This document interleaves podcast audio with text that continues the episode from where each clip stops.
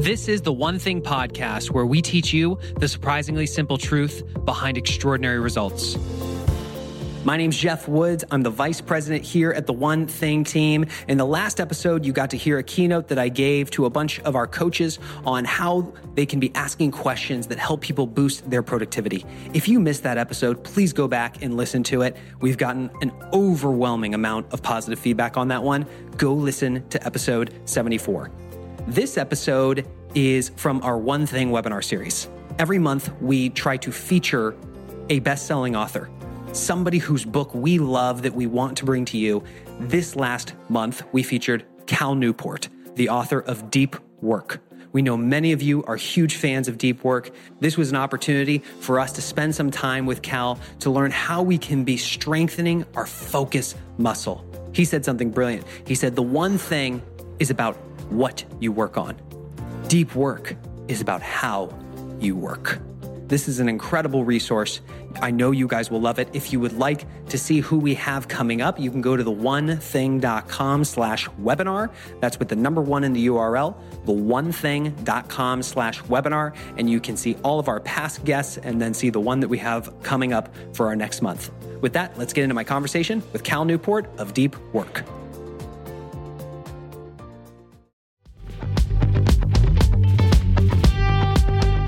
Eating healthy is an investment. It's an investment in yourself, but it also often requires an investment of your time. But good news is, Factor has delicious, ready to eat meals that are ever fresh and never frozen. They're chef created, dietitian approved, and ready to eat in just two minutes. With Factor, you can choose from a weekly menu of up to 35 options, including popular things like Calorie Smart or Keto Direction or Protein Plus or Vegan and Veggie. Also, discover 60 more add ons every week, like Breakfast on the Go lunch snacks, beverages to help you stay fueled, feel good all day.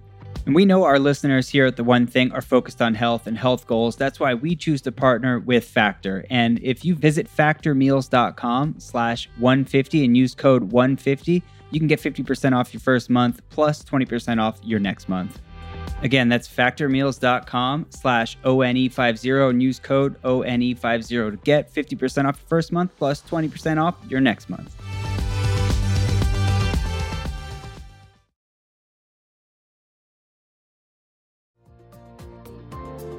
Welcome to our training today on the rules for focused success in a distracted world. My name is Geoff Woods. I'm the vice president here at the One Thing team. We are very excited today to be here with author of Deep Work, Cal Newport. This is a book that right up there uh, that Jay has loved. I just pulled that out of Jay's office. He's got the stack of books that he likes to keep, and then he's even got a stack of books that he gives away as gifts because they're that impactful. And he's got two copies, one in his that he's read, and then he's got a copy that he gives out to people, which speaks very, very highly of the book. So we're very excited to go through that with you all today. Um, real quick, I'm going to ask that you engage with us. You are going to get a lot more out of our time together if you engage with us in the questions box. So, right now, please share with us where you are joining us from. That way, we can see how far this is reaching. So, right in there, just go ahead and say Austin, Texas, and let us know. That way, we can kick this thing right off. Ireland, nice. New York City, Oakland, California. Yep, it is Marissa. Told you. Marissa, hi. Boston, Martina, nice.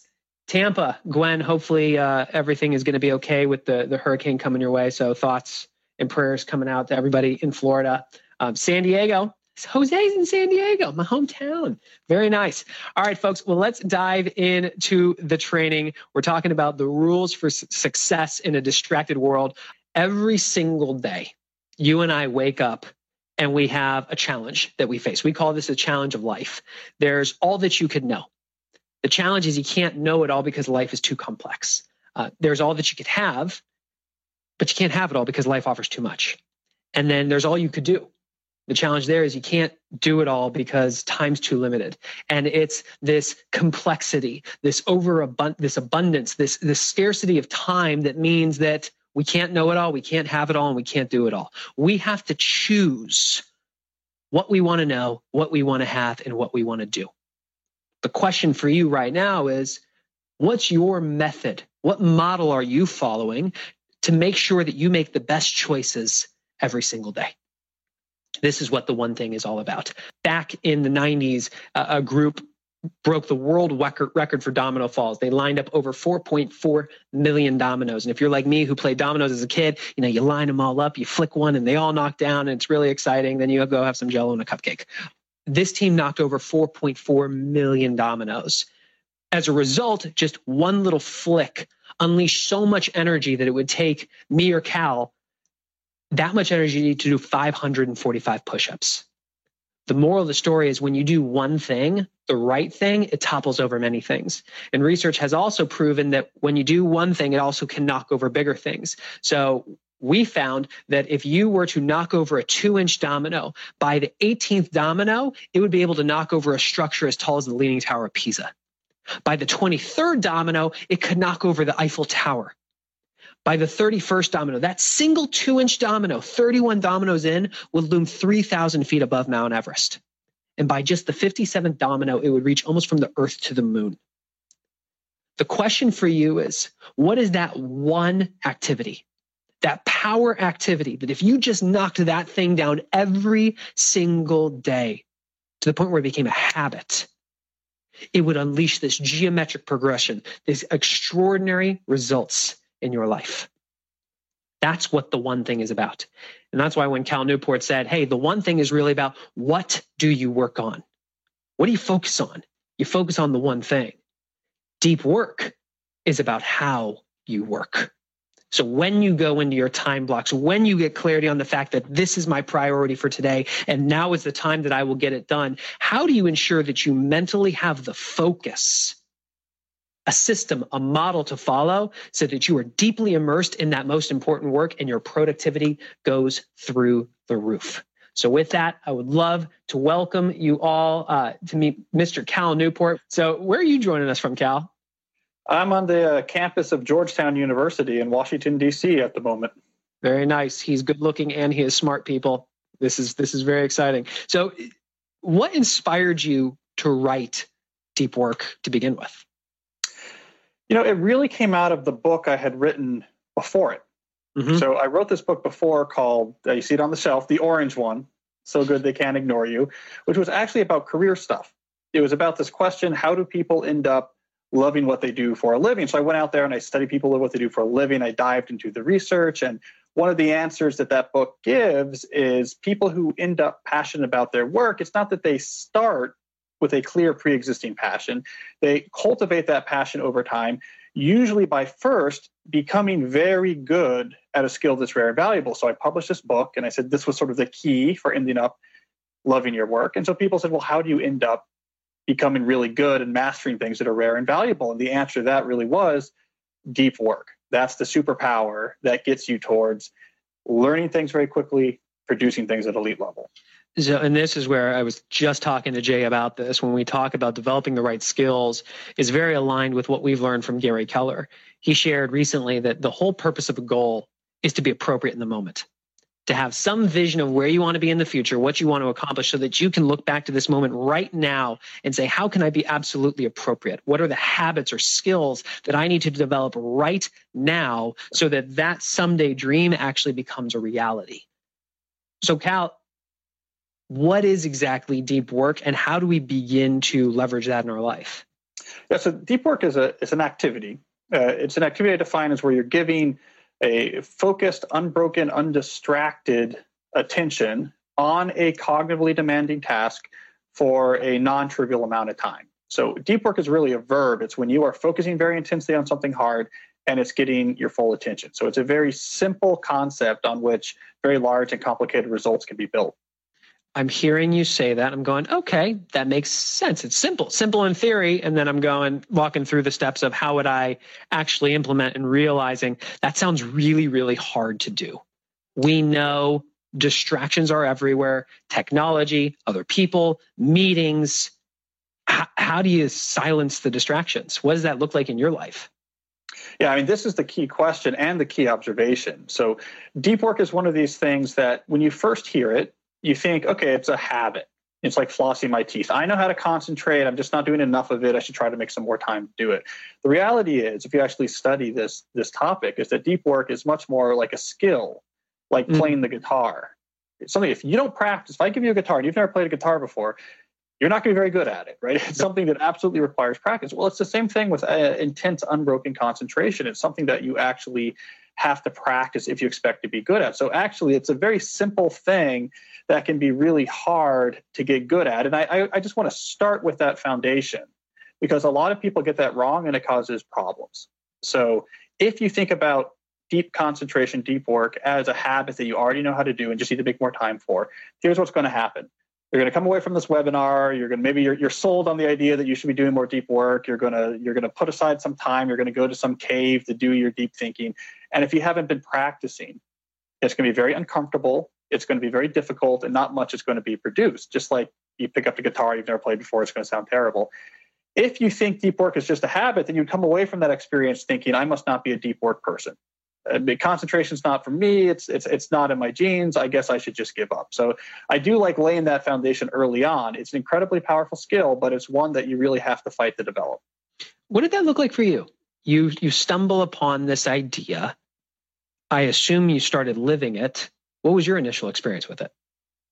Well, I was exposed to deep work at a, at a much earlier age because I, I was in one of the rare professions in which people still talk about deep work as a tier one skill, something that they're proud of and something they cultivate. So I'm a theoretical computer scientist.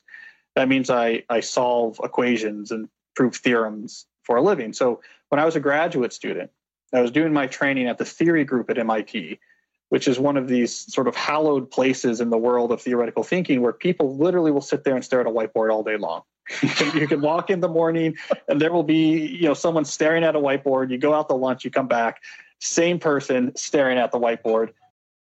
Yeah just like that except for usually a little more full. Usually a little more full. That's where uh, my mind is today.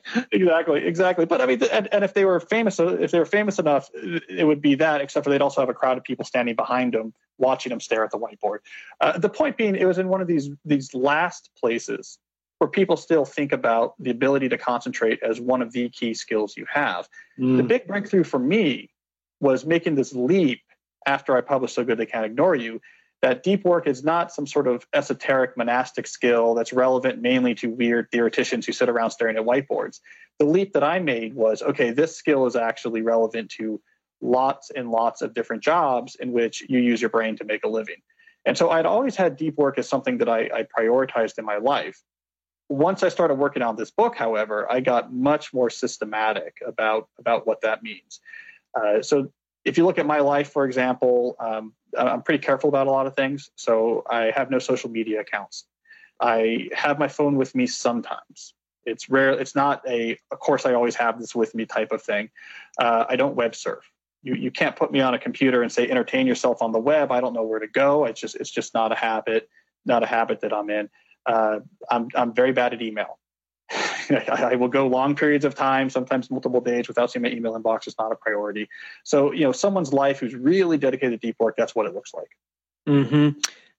I'm taking what your situation has been, and now I'm imagining being in the position of the people who are either with us live or the people who are listening to this on the One Thing podcast later and I'm asking, all right, I'm in this world where I need, I'm expected to be in my email. Uh, I need to be on social media. I support a lot of people. I need to respond to customers. I, I need to be connected. What is the story that they're telling themselves that's justifying their inaction? Part of it is a, a lack of proper vocabulary. So I always say one of the most important contributions of my book is just the title because I wish I'd known that before I spent all the time writing the pages in between. But but that's actually that's like fifty percent of the value, and, and the reason is as follows: uh, the terminology we have around work is important because a lot of what's happening now in, in the sort of the age of what I call digital knowledge work, the age where people are are working with their brains and they have digital networks connecting them, is that if you just think about work as work, right? Either I'm working or I'm not, or I'm not working this can lead to a lot of maladapted behavior where if all work is just equal then you you you never want to be less connected. You always want to be busy you always want to be doing something. To always be doing something seems like i'm doing more work. Working hard is good. Nose to the grindstone. We've always had that idea that work ethic of hard work is good nose to the grindstone is good. But what digital networks enabled is all of these new ways to sort of be busy, to try to try to try to satisfy this definition of I'm working really hard. And the key thing that I think deep work does is it says, well, there's different types of work. There's deep work and there's other types of work. Let's, let's just call shallow work, just to play with antonyms here deep work this is typically when you're concentrating very intensely. This is when you're, you're putting your skills you're putting your skills you're applying your skills at the highest level. You're producing the, the real value things the things that you're trained for the, the, the highest value things you can produce is when you're building skills. It's, it's the stuff that moves the needle. And then there's everything else the emails, the meetings, the social media posts, the sort of logistics, the background uh, grist that has to go through the mill to help keep the lights on, if I can mix some metaphors here.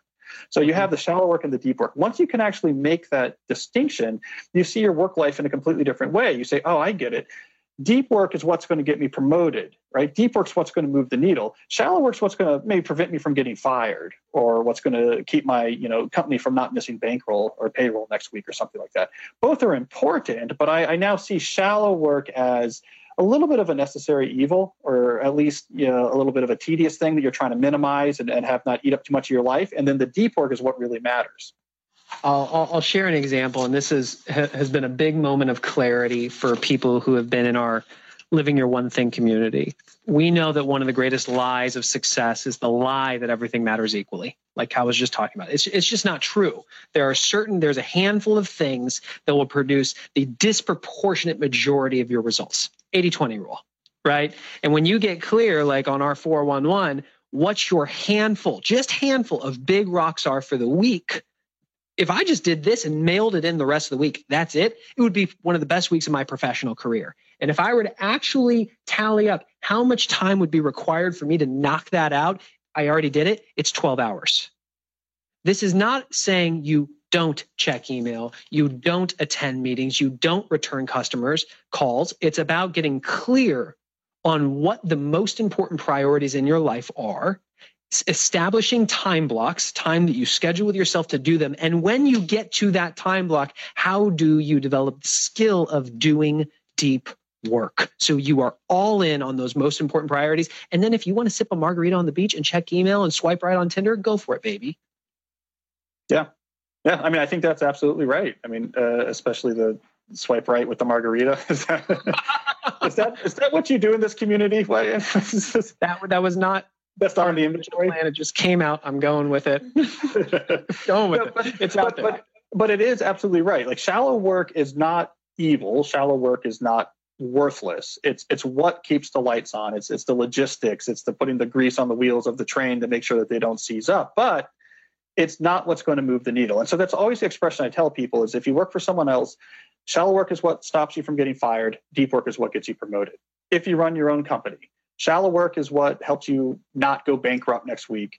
Deep work is what gets you to the 10x growth or the, the mm-hmm. major acquisition down the line. And so the way to think about it, the way I think about it is the key is having the concentrated deep work blocks where you're really trying to move the needle. And then you do your best to handle the shallow stuff in the time that remains. And maybe if you're doing it at 80% capacity, that's kind of fine. Yeah, like I, I do that well enough that I'm not going to get chased out of my office with pitchforks. But I'm never really proud of that. And I don't equate that with success or advance or even a good work ethic. Right. And, and I think there's a common thing theme among people who are in this community, which is um, we're after extraordinary results. We're the top of the class. We're not the middle of the class. We're not the bottom of the class. We're not looking for good. We're not looking for great. We're looking for extraordinary. My question is even though we know that that's your ambition, if we were to look at your actions, are you playing to win or are you playing to not lose? What I'm hearing Cal say is we tell ourselves the story based out of fear and scarcity that I have to do all these other things when the truth is, okay, sure, you do. And it can wait until you get into your time block and you do one thing. You can do both. What happens is when you have that mindset is that suddenly all the everything else gets more controllable because three things happen. First of all, as you know, people in your community know, you start to take things off your plate that really didn't have to be there. Right. So once you have that mindset that the, the shallow stuff is not that important, that's not what's going to move the needle, suddenly you realize not all of it's as important as you need. Two, you get a little bit worse at some of it and realize nothing bad happens. That we hold ourselves to too high of standards. Actually, if we don't respond to an email in 20 minutes, our, our company will still run, we'll still keep our job. And three, it forces you to be much more efficient about the same things. And there's a huge difference between I'm scrambling in the last two hours of the day that I have left to, to sort of get on top of my inbox and some of these tasks. And I'm just here in an eight hour day, just sort of going back and forth between my inbox and other things and casually taking care of things. You can get that same amount of work done off in that two hour block once you know to confine it and sort of get it out of your way. Yeah, that's a great point.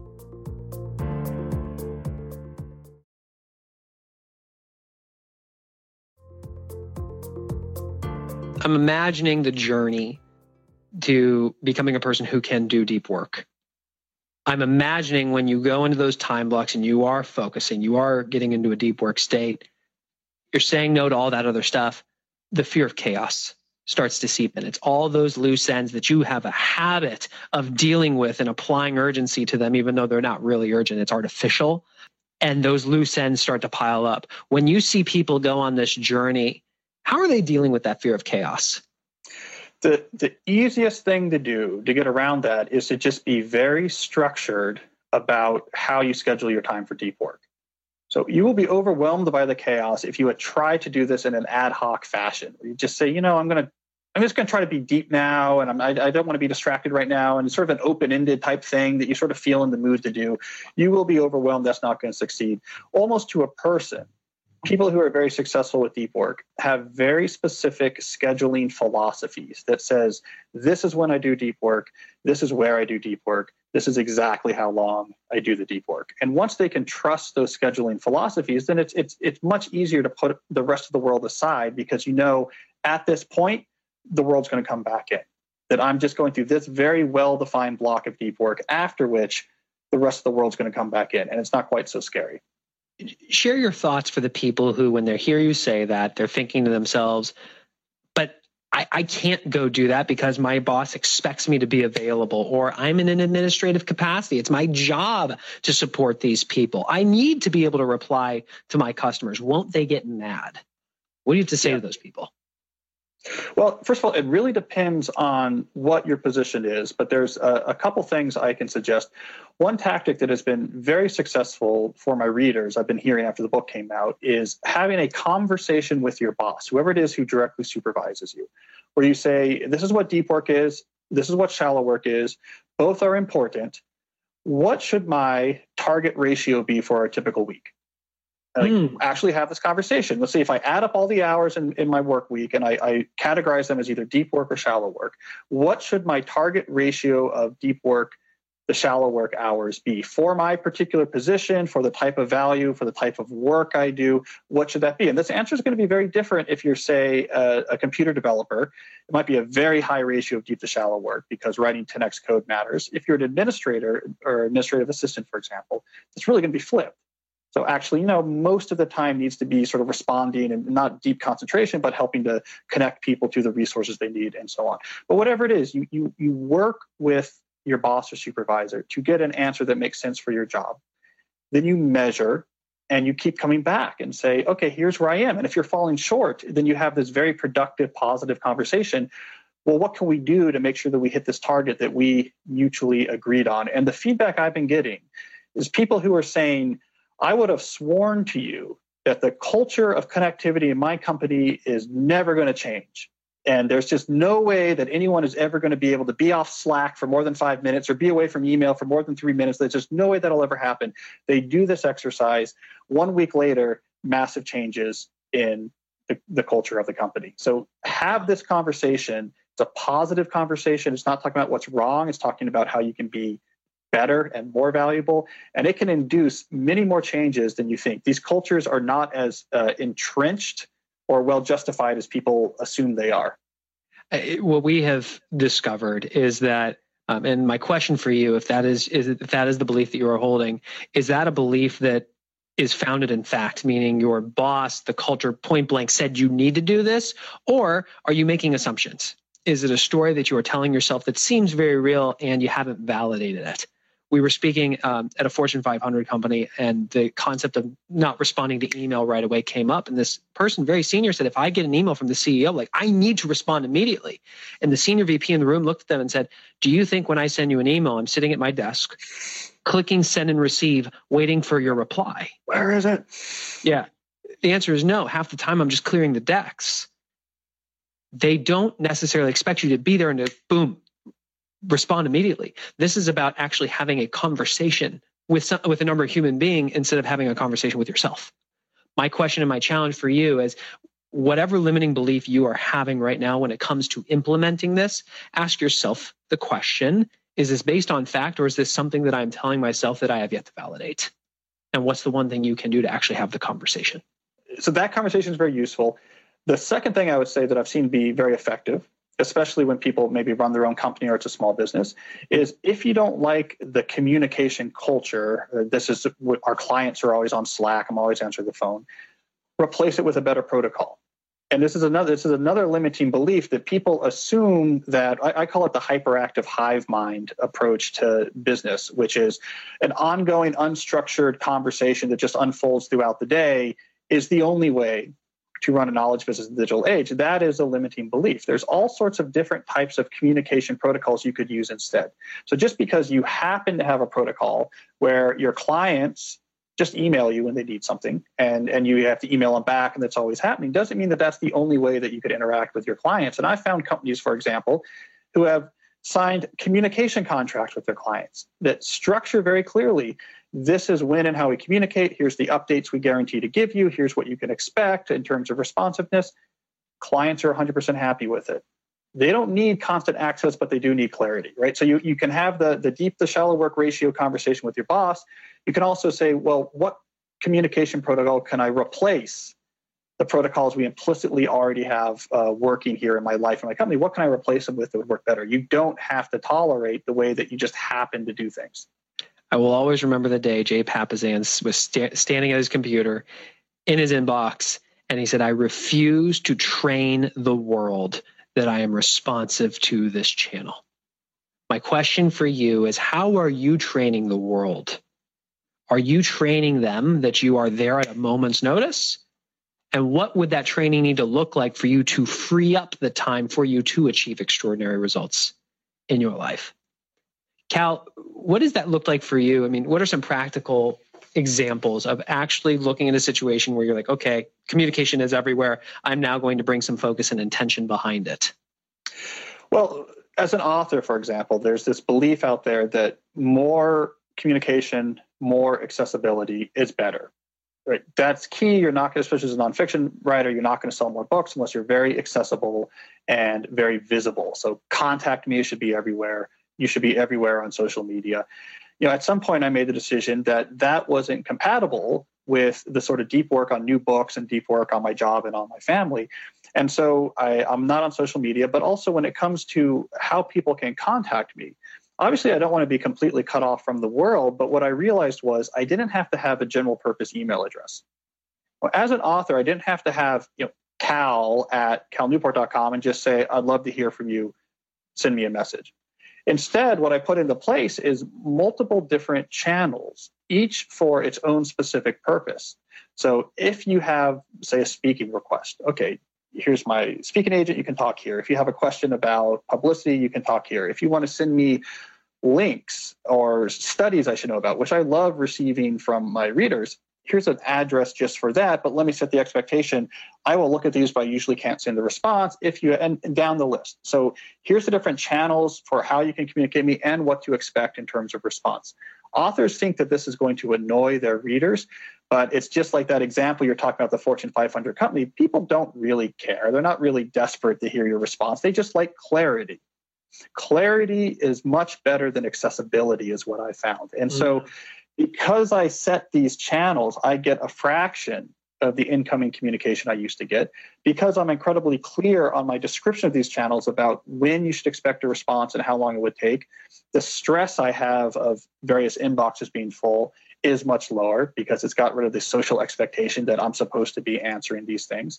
And I'm still getting the types of things that are valuable to me as an author, I mean, I'm still getting it. I'm still getting those advantages. I'm still hearing from my readers. I'm still getting case studies. I'm still getting interesting links and, and, interesting opportunities coming my way. But I've taken back control over those communication protocols into something that, that makes more sense for me. And when you implemented that, did the earth stop spinning? No one cared. Basically, no one cared. Yeah, no one came to my house. No one sent hate mail. I, typically, I, here's my observation: people don't care about you as much as you imagine people care about you. Mm-hmm. Mm-hmm. At That's least when amazing. it comes to your habits online. Let, us talk about um, shifting focus back to that person who has never tried to do deep work. I, I've heard you say that this is not just something you sit down and you just knock it out of the park. This is a skill. This is a muscle, if you will. It needs to be developed. You got to do the reps. Uh, walk us through how we can get started. What what's a reasonable expectation? How we start small and scale it over time. Yeah, well, I, a useful analogy when you're thinking about training deep work is fitness. So let's say you were training for a triathlon. This is actually a very useful analogy because if you're training for a triathlon or something like this, there's two different types of training routines you're going to do. There's the the sort of the active training, the runs, the swims, the weightlifting sessions that are specifically meant to make you better at running triathlons. And then there's the general health and fitness type things you do. So you stop smoking, you're you're not going to eat junk food, you're going to try to get more sleep, right? You need to be generally healthy if you're going to have a chance of doing well in the athletic competition. It's the same thing that I've sort of I've found through my research and working with readers. It's the same thing for training your ability to concentrate intensely. There's the active training you can do, which is training that is specifically stretching your ability to concentrate, how deep you can focus and how long you can focus. Then there's the general cognitive fitness, there's things you can do in your life to make sure that your mind in general is is is fit and healthy and capable of sustaining things like deep concentration. So there's a lot of examples in each. I'll give you one example from each category just to give you a sense of the type of things that matter. So on the the active fitness side, a, a particular tactic I've always liked is uh, productive meditation. I call it. And in productive meditation, what you do is you take a professional problem and you go for a walk. I don't know why it needs to be walking, but it does. Sitting still doesn't work, in a car doesn't work. You need to be walking. Doing so deadlifts you, and pull ups like I tried the other day did not work. Mm-hmm. Does not work. Yeah, exactly. Doing deadlifts work. and pull ups. Yeah. Did not work. Jogging, maybe, but only if you're in really good shape. I found this too because I'm, I'm not in great cardiovascular shape. it's the same what thing. If you're walking through the mall? Eh, eh, yes, but you might fall into okay, the fountain. No. okay, no. Uh, but okay, so here's here's the trick though. So you, you go for a walk, you have a professional problem. You just try to make progress on that problem only in your mind. Okay, and then just like in mindfulness meditation, if you notice your attention is wandering from the problem, which it 100% will, hmm. you notice that and just bring your attention back to the problem. And then it'll wander off again and start thinking about emails you need to answer. You notice that, you bring it back to the problem. Right? I'm going to keep it in my head this is like pull-ups for your brain it's it's crazy how effective it is incredibly difficult at first you do this for three weeks you're going to find by week four that you're able to hold ideas in your head manipulate them in your head make progress on them in your head for an hour i mean you're just going to amaze yourself like oh my god i can actually keep my attention focused fantastic active training on the cognitive fitness side a, a very important tactic i think is having more boredom specifically engineered into your life. Mm-hmm. And so, mm. what I mean by that is more times where you are craving novel stimuli, you feel bored, and you just remain bored. No phone, no glancing at the computer screen. Like I'm just, I'm in line at the bank. I'm going to be lying in the bank. I'm going to be bored. What's the payoff of that? So the payoff is not that boredom is good or there's some some some moral you know uh, advantage to, to being bored. It's what you're actually doing is helping your brain break the Pavlovian connection between boredom means stimuli. Boredom means stimuli. So if your brain has been trained, as soon as I feel bored, the phone comes out and I get a quick hit. Yeah, it's a Pavlovian connection. It becomes incredibly strong. So then when you sit down in your aesthetic cave to do your deep, deep thinking, your brain's going to say, wait, I'm bored. Where's the novel stimuli? And if it has that association, it's not going to tolerate depth. And so the best way to break that is just practice being bored. If sometimes you get stimuli, sometimes you don't, your brain will get comfortable with the idea of, okay, sometimes I do, sometimes I don't. And when you do deep work, it'll be much more comfortable. I, I remember after we chatted on the phone and you, you shared that idea with me, I, I tried doing it. First was standing in line at the grocery store, and the person in front of me was moving like a box of baby snails, which drove me insane. And I found myself whipping my phone out, checking my email, swiping down, going into an email and realizing it was a bomb. And yeah, now it's a great time to respond to somebody else's priorities. Uh-uh. I just got bored in a second and I needed that stimulus. And the second was when I was, and this is, it's hard to share, but I, I share it because I think it, it's, it matters. I was giving my kids a bath. Like they're my purpose in life to be there for them. And to, that moment that I got bored, I found myself reaching for my phone and it was like, a, what are you doing? look at look at the opportunity cost of this it can be huge at times but you realize when you become aware of it how much we are just like bored stimulus bored stimulus bored stimulus. It's everywhere. What's a reasonable expectation? Because we, we really preach thinking big in terms of your vision being the type of person who practices this all the time. You strengthen your concentration. You're acknowledging the boredom. You're embracing it. And how can you now go really really small? What is that little domino that they can knock down to get started in either one of those? Well, when it comes to deep work, I mean, I, I think the the domino is you do it on a regular basis. It almost doesn't matter what it is at first that you're putting that attention on. Just this idea that unbroken concentration unbroken concentration is something that plays a regular role in your life just like it could be very useful that exercise plays a very regular role in your in your life can completely change the way you think about it. So like once you have the jogging habit you start to think of yourself as i care about being healthy. I'm the type of person who does things to make myself more healthy.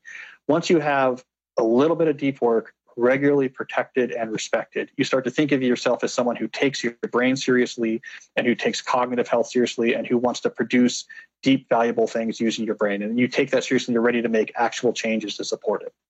And we didn't realize this at the beginning, but when we started working with people in the Living Your One Thing membership, one of the most important things you can establish is momentum doesn't matter, like you said, Cal, how much you are doing. It's the fact that it's consistent and you get a win every day. I don't care if that win is you take one breath and you're trying to meditate. It's how small can you go so you can get a win so that if you keep knocking that domino down, like we showed in the graphic, over time, boom, the hockey stick growth comes. I think people often just set the bar too high and they keep coming in under it. They feel like a failure and they'll only allow themselves to feel like a failure for so long before they rewrite the rules of the game so they no longer have to feel like a failure. What's the biggest mistake that people make getting started? I, I would probably say the biggest is the the mistake we talked about before, which is assuming you're great at deep work, but you just have been lazy about making time for it. And so this this seems to be where, where people get really tripped up is they're like, okay, I, I did it. I put aside the time. It was terrible. Cal, it was terrible. I felt terrible. Nothing got done. I'm not a deep work person. So, so not having humility about the difficulty of developing the skill. The second is people get too gung ho, and it's you know, hey, I'm going to do, you know, two days at the office and three days at the monastery, and then I'm uh, you, you completely change my life or whatever. And it lasts, you know, one day before well i have to kind of do this meeting i have to do this type of call and then they then the, the whole habit falls apart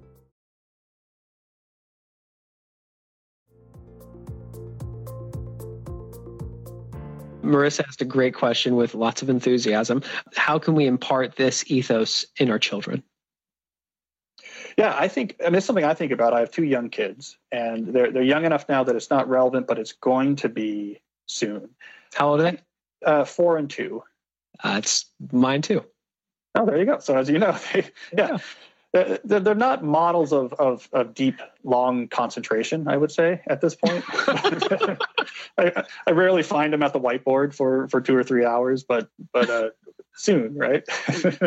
uh, I, I do think it's a good question. I think it's a very I think it's a very important question. I, I mean, I think there's there's two things that are relevant. One is I think actually talking about and modeling unbroken concentration as a, a, not only a tier one skill, but at the core of, of sort of what makes us human and what allows us to create and appreciate.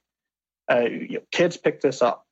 And if they pick up from you, this is a really important activity, full intense concentration. I respect it in people when they do it. It's at the core of a flourishing life. They will get that lesson. Two is the more complicated issue of, for example, the devices in kids' lives. And this is a hard question that I don't have an answer for. But one thing I will say is my research on this topic is showing that we're probably going to see a shift in the next maybe three or four years in the way we think about children and devices like smartphones. There's there's uh, research that's coming out that is is really alarming and is really moving past just hype. And so my my my my coda to Marissa is I wouldn't be surprised if in two or three years we see a shift in our culture where, for example, we think the idea of a 15 year old having a smartphone will shift from, well, of course, that's kids these days, to, well, of course not.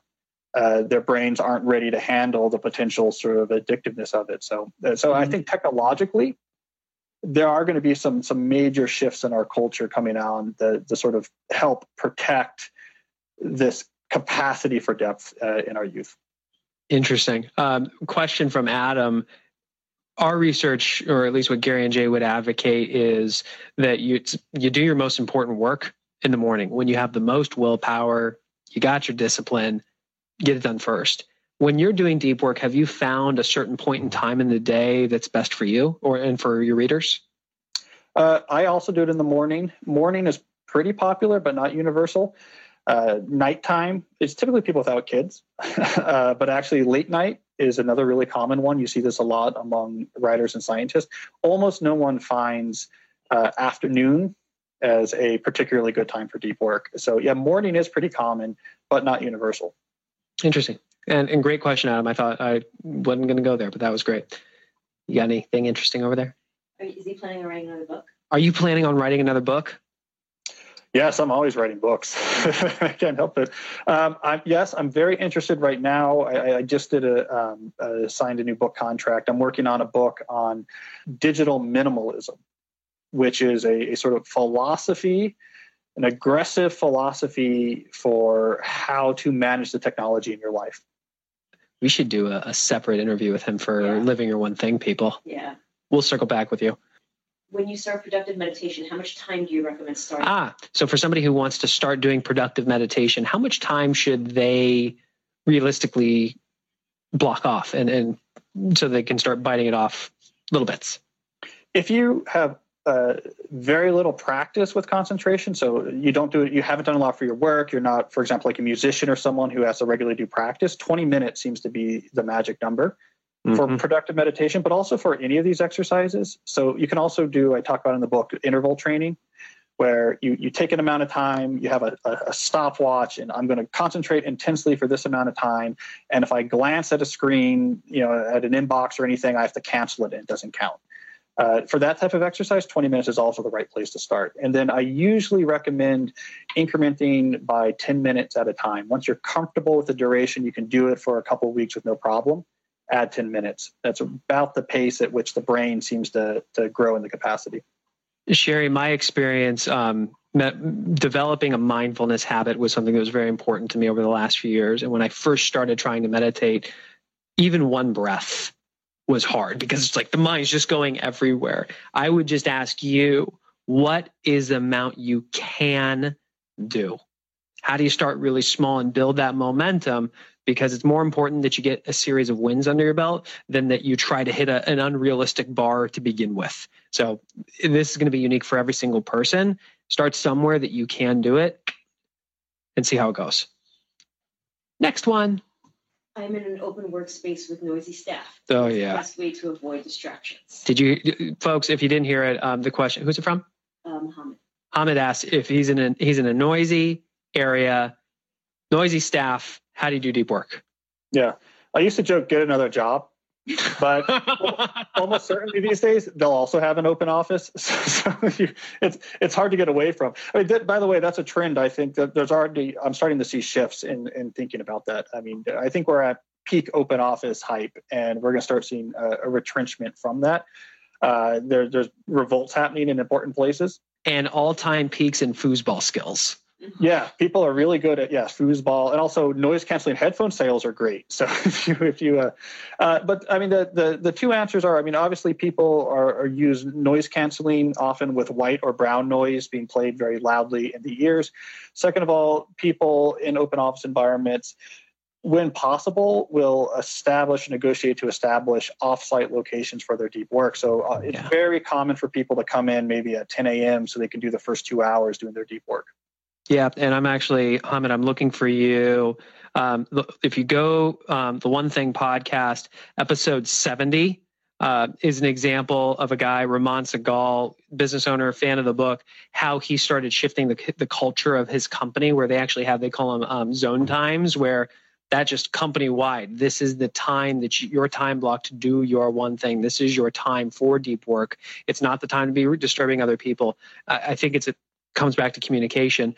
What's that lead domino? What's that one conversation you're not having that if you had it might actually make this a cultural thing? I find it hard to go into deep work when I'm tired. What do you do in this case? Do you try to get through it or do you do it at a later time? So if if someone's struggling with getting into deep work when they're tired, what do you do? Do you try to muscle through it or do you just pick another time? Uh, it's it's case by case. There's nothing there's nothing wrong about saying I'm exhausted, I'm sick, I didn't get a lot of sleep, I've I've done too much. This deep work session is not going to be productive. I think it's fine not to do it. And again, the analogy is fitness. I mean, if you're you're sick or you know, I remember this back when I used to row crew in college is if you showed up for the practice and you had a bit of a cold, the coach was go home, right? You're gonna do more harm than good. So there, there there's nothing wrong with I'm exhausted, uh, I'm not gonna do it. Now if that's all the time, then there's an issue there either with you where or when you're scheduling deep work or maybe what else is going on in your life. So there might be some bigger questions there to answer or maybe consult your local physician. Yes. Yeah. How do you benchmark and track if the deep work you're doing is actually yielding results? Right. Well, the, the, the lead measure you measure is just time doing deep work, and then the, that's what you want to measure and try to be optimizing for in the in the in the short term. Long term, you'll see the results. You'll see the results in any sort of knowledge work type location when you're applying very deep concentration, it really is like a superpower because you're going to notice that you pick things up much faster, you produce things at much uh, higher level of quality, and you produce things in less time. The the number I hear, just to emphasize, because as an aside, oftentimes people will think about deep work in terms of it would be nice to be a little bit less distracted or maybe a little bit more focused. And, and something I want to emphasize is that the people who take this seriously are getting multipliers more productivity. I mean, factor of two, factor of three more production. It's why the economists called deep work the killer app of the knowledge economy. It's why Eric Barker called it a superpower for the knowledge work. I, I hear things like two times, three times improvement, these type of numbers all the time. So, so you will know when your deep work skill gets up to a big level, what you're going to notice is that you're producing it in a way that makes other people think, you know, how in the world is she doing that? That's the reaction you should be looking for. Who asked that question? We're really, we honor you guys for being here and consuming content. We're huge on implementation. The number one implementation tool that we use, the 411, which if you go to the onething.com with the number one in the URL and you click on free stuff, um, you can download the 411. One of the biggest measures we've seen is you start to notice the things that you wrote down for the week that really matter, you actually start crossing them off it's it's a very visual representation of wow i said that these were the handful of activities and oh my goodness i actually didn't get any of them done. What was i doing with my time? It's very visual. And we've seen people who have been living this in our membership they're taking back 24 to 32 hours a month. It's just it, it will be very evident for you. Who answers all you, you mentioned cal talking about establishing those emails based on what the purpose was. Who's in there checking them? Some are other people and some are me so i mean some some will be like my speaking agent or my publicist or my literary agent. And then and then but i have several channels that come to me. But they come in different addresses and they come in each with their own I, in the book we call them sender filters where you let the sender filter both themselves and their expectations by giving them the information they need to know. Here's what to expect. And so uh, a lot of those i'm doing a lot of those i have other people doing. Cool. And how uh, how much time a week would you say you actually invest in your inbox in any inbox? Well, I mean, the only inbox I have is is I guess a email inbox is. I probably spend uh, you know an hour on that, not every day, but like maybe three out of the five weekdays. I mean, it, it seems sounds reasonable, and then I think about how much time people actually do, how many times they check their email a day and how many d- times they're coming out of a deep work state and just, yeah, no, it's it's a catastrophe. it's a disaster. What are your working hours like now, Cal? Now that you have a habit of deep work? Well, I do eight thirty to five thirty. Or, and actually, I work backwards from that goal. So this is when I'm working. There, there's some exceptions. I write, a, I write my weekly blog post in the evening, one day a week, and when I'm working on a book, I often will do some weekend, uh, weekend morning writing as well. But, but otherwise, it's it's 8:30 to 5:30. I work backwards from that. So I say, what do I have to do to make my work fit into 8:30 to 5:30? So I have the goalpost set up first, and that those hard stakes in the ground. Actually, I call it. This is called fixed schedule productivity. You fix the schedule, and then say, what do I have to do to actually make my work fit in there? It can be a phenomenally useful tool because it, it pushes you to make big decisions, a just in the shape of your career, what you do, how you do it, what people's expectations are. It leads to big shifts in what you say yes to or what you don't say yes to. It leads to big shifts in your habits and your productivity. I'm a huge proponent of it. But I do 8:30 to 5:30. My days start with deep work. The only question each day is how long is it going to go today? So I just have that habit ingrained that at 8:30 I start deep work. There's no screens or anything. No inboxes will be seen till after that's over. Some days that'll go a long time other days it might not go that long, and then I have to go do other things. But that's something I always know is going to happen. So you have these these time blocks in the morning to do your deep work. What have been some of the biggest things that pop up and try to violate that time block for you? A key thing for me is making sure that uh, I don't see any communication channels till after that block is over. You, you can't glance and say, and now maybe there's an issue. Let me make sure I'll get back to it later uh, that destroys the whole thing. So, so just getting rolling to me makes a big difference. Otherwise, I'm just generally very hard. To, I'm, I'm pretty hard to reach. So it's it by design, it's easier to stay in these blocks. I mean, there's no social media for me to check. I, you know, I I'm terrible on. My family will tell you this. I'm terrible on text messages. I mean, I just I don't have this habit of like I have my phone with me, and if a text message comes in, I'm going to answer it, and, and I'll probably I'm probably not going to respond to your text message. I'm just not going to see it come in, and it'll get buried by something else. And so by being purposefully hard to reach, engineered that way, it's much easier for me just to go into a deep work block, do my ritual, get started, start thinking. It's just what I expect to do each morning. Mm, and, and, I actually noticed that just even in our, our correspondence, where um, a text did not necessarily come back immediately, an email did not necessarily come back immediately. And you know what? The world continued to spin. Like, we get it. You're busy. I think what you have said over and over, Cal, which is brilliant, is it's it's the expectations. It's that clarity up front. And and if you can do that, everything's good. What do you think about the flipped classroom model relative to deep work? And I don't even know what that means. Right. Well, the, the flipped classroom model is where you would actually have the students teach themselves the material on their own. And then when they come into the classroom, it's more about let's discuss and get questions answered, try to fill mm. in the gaps or, or, or where we struggled it's one of these interesting models on paper. It sort of it sort of makes sense on paper, but it, it's often quite ineffective when when you actually try to put this into effect in a lot of environments. And I think this is in part because we are getting worse at the type of deep work required to actually succeed with that model. Uh, I think young people, people younger than me, the generation coming up behind me, is worse at concentration deep work than my generation, which was probably worse than generations that came before. And so, I, to me, the idea that the flipped classroom often people struggle when they actually put it into what happens is people put it into effect.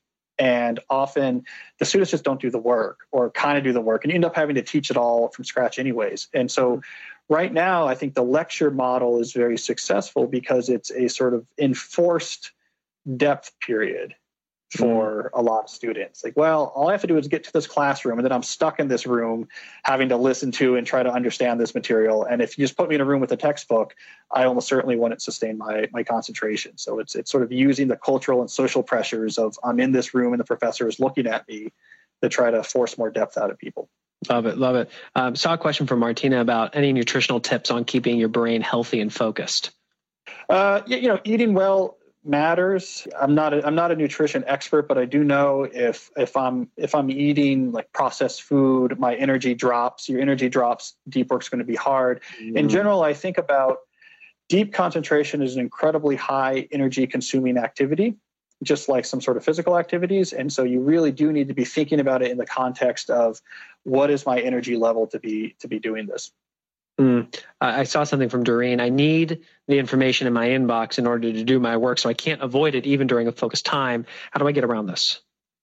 Yeah. So, so how do you? I mean, it depends on the very specific type of work, but you know, a, a couple things that seem relevant is is one is people uh, have a habit of having sort of an informal, ongoing conversation surrounding a project unfold in back and forth emails.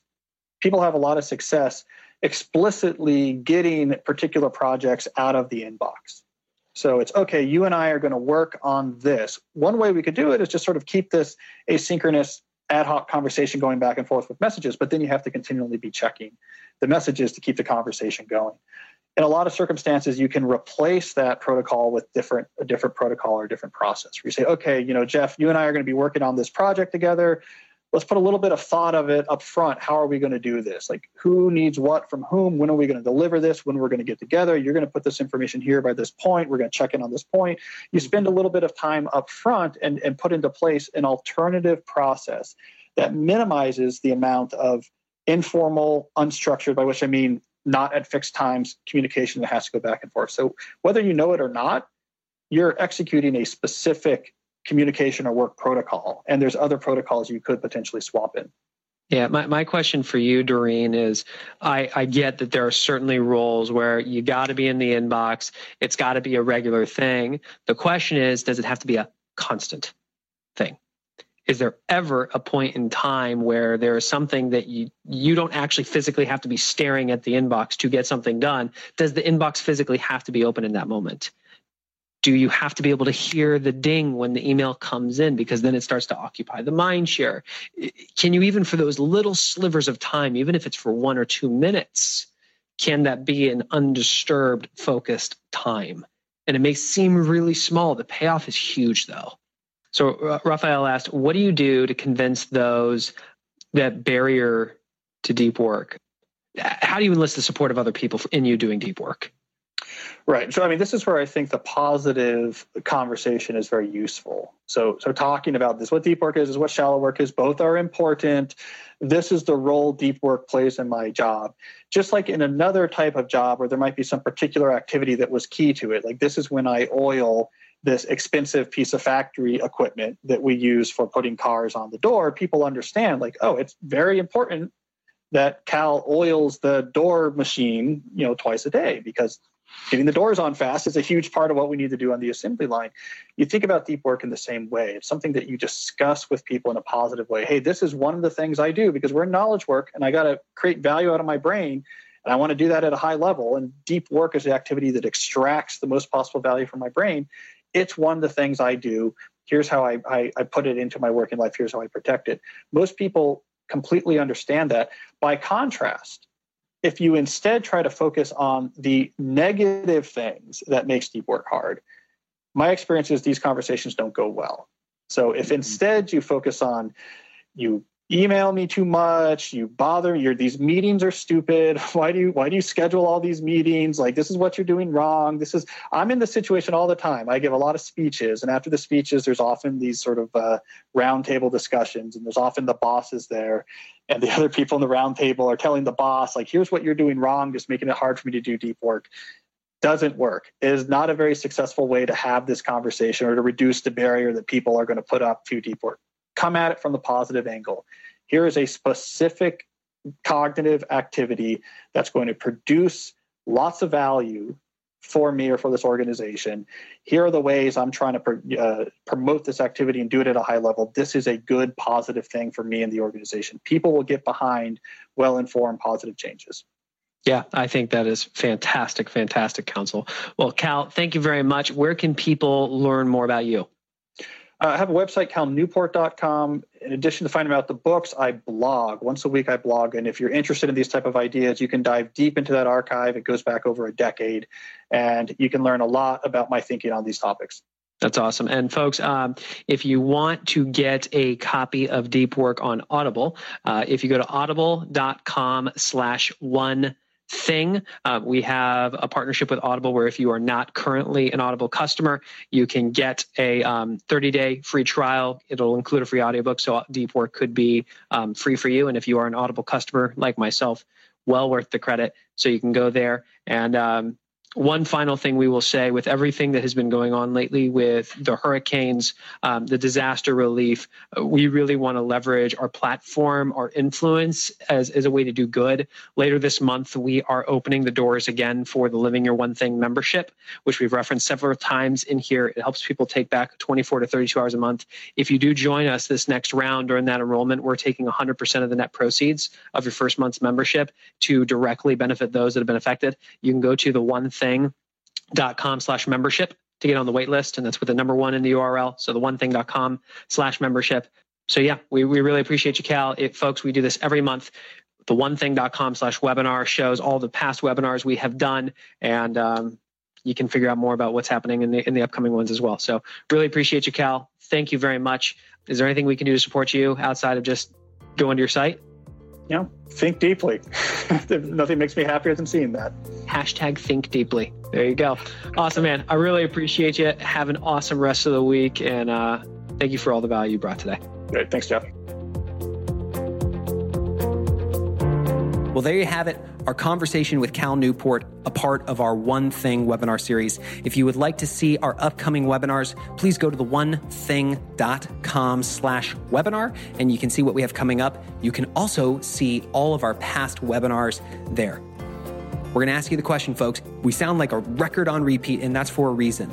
We love that you are consuming the content, and we know your greatest results will come when you back it with action.